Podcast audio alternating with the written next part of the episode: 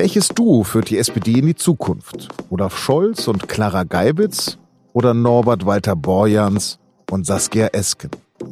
An diesem Dienstag läuft bis Ende November die Stichwahl um die Parteispitze. Mein Kollege Jean-Marie Magro hat sich am Montagabend in Berlin die letzte Debatte der beiden Teams angesehen. Ich spreche mit ihm gleich darüber, wie sie sich geschlagen haben.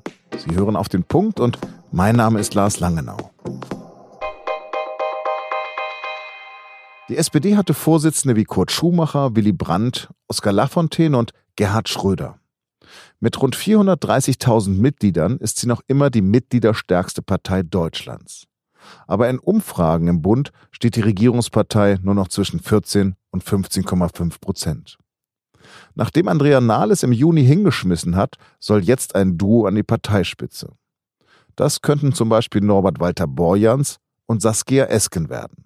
Wenn ich heute sage, ich will zurück zu der Partei Willy Brandt und das ist ein Linksruck, dann muss ich sagen, okay, dann will ich einen Linksruck. Und jetzt muss eben klar sein, dass es darauf ankommt, sich zu entscheiden zwischen einem Weiter so der letzten 20 Jahre oder ob es eben einen Aufbruch gibt für die SPD.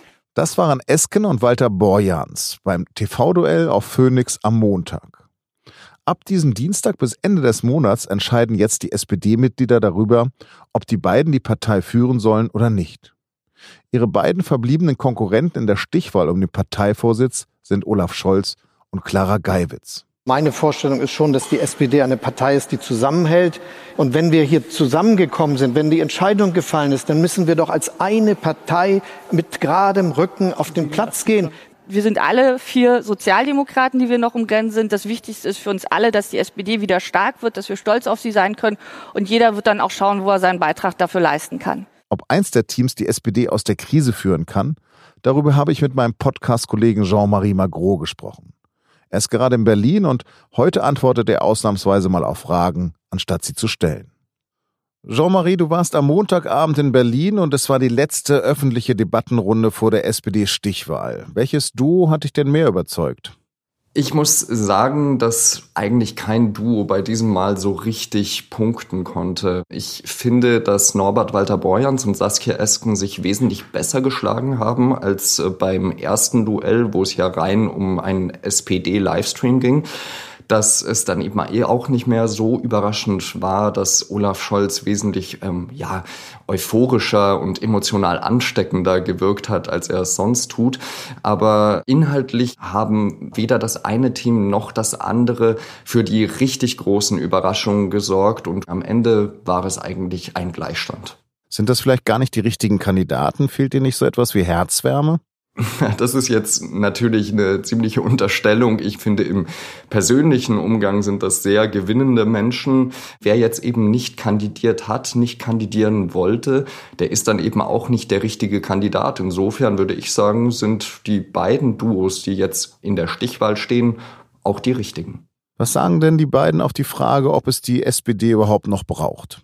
Die Frage ist ja, welche SPD es noch braucht. Und äh, Olaf Scholz und Clara Geiwitz sind eher der Meinung, dass es eine stabile, eine verlässliche SPD braucht, die aber eben mehr Zuversicht ausstrahlen muss, als sie es bisher getan hat.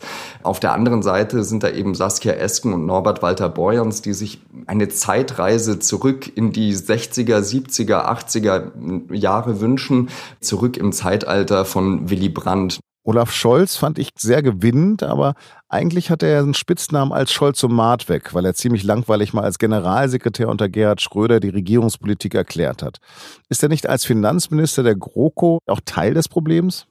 Naja, das ist zumindest das, was Saskia Esken und Norbert Walter Borjans erzählen wollen, dass die SPD eben nicht nur eine inhaltliche, sondern auch eine personelle Erneuerung braucht, weil Wandel eben auch von neuen Köpfen getragen werden muss. Aber da hat dann äh, Clara Geiwitz, das war eigentlich ihr stärkster Moment am gestrigen Abend, gesagt, dass sich die beiden es da ziemlich einfach machen würden. Olaf Scholz ist der einzige von den vier Kandidaten, der schon Wahlen gewonnen hat. Gut, äh, Hamburg ist jetzt nicht vergleichbar mit dem Bund, aber es macht eben doch was aus, wenn du eine Wahl gewonnen hast oder wenn du eben äh, wie Saskia Esten zum Beispiel als Fachpolitikerin der breiten Masse in der Bevölkerung überhaupt nicht geläufig warst bis vor sechs Wochen.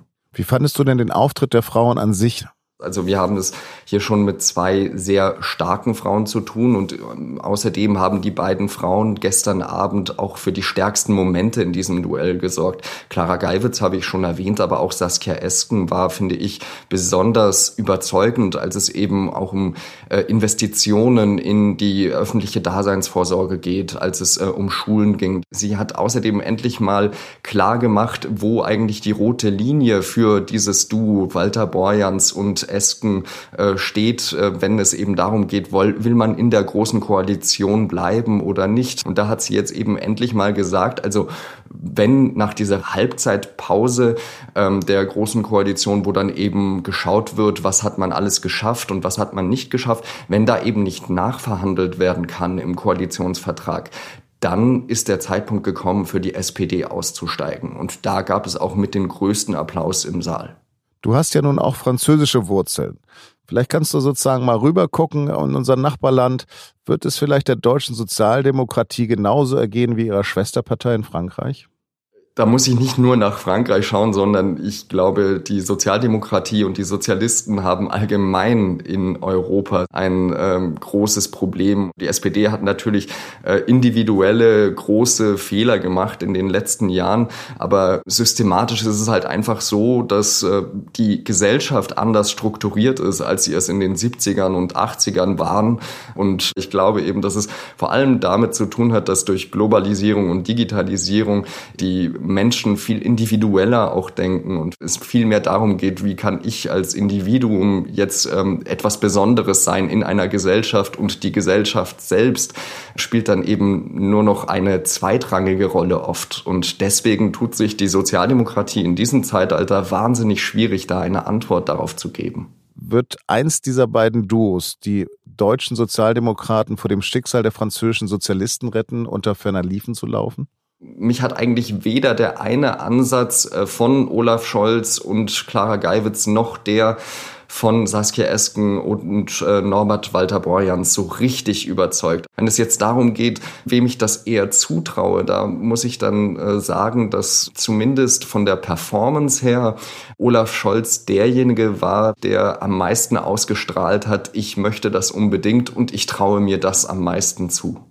Du hast gerade auch mit Juso-Chef Kevin Kühnert gesprochen. Könnte der nicht auch Generalsekretär?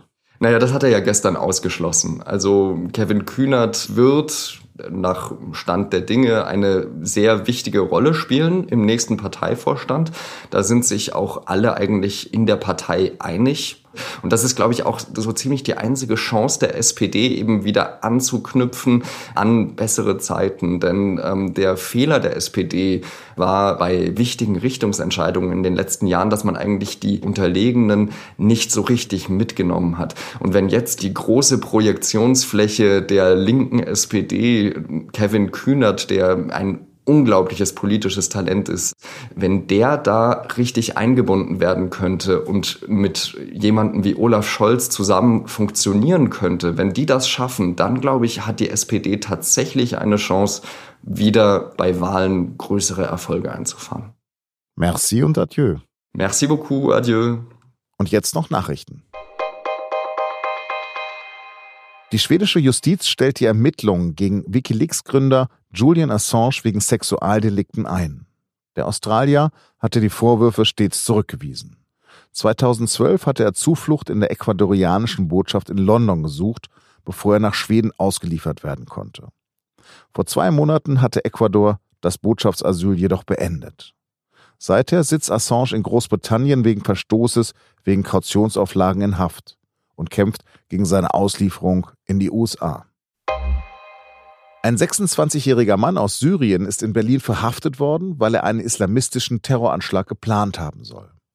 Der Verdächtige soll sich in Chatgruppen über den Bau von Bomben informiert und bereits entsprechende Chemikalien gekauft haben. Das haben die Bundesanwaltschaft in Karlsruhe und die Berliner Generalstaatsanwaltschaft mitgeteilt. Am Mittwoch finden Sie in der SZ eine Recherche meiner Kollegen aus der Wirtschaft. Die haben aufgeschrieben, wie bei dem Online-Händler Zalando Führungskräfte bewertet werden. Mit einer speziellen Software werden Stärken und Schwächen von Kollegen bewertet. Aber Mitarbeiter beklagen Überwachung, Leistungsdruck, Stress und ein Klima der Angst. Das war auf den Punkt. Redaktionsschluss war 16 Uhr. Danke fürs Zuhören. Adieu und bleiben Sie uns gewogen.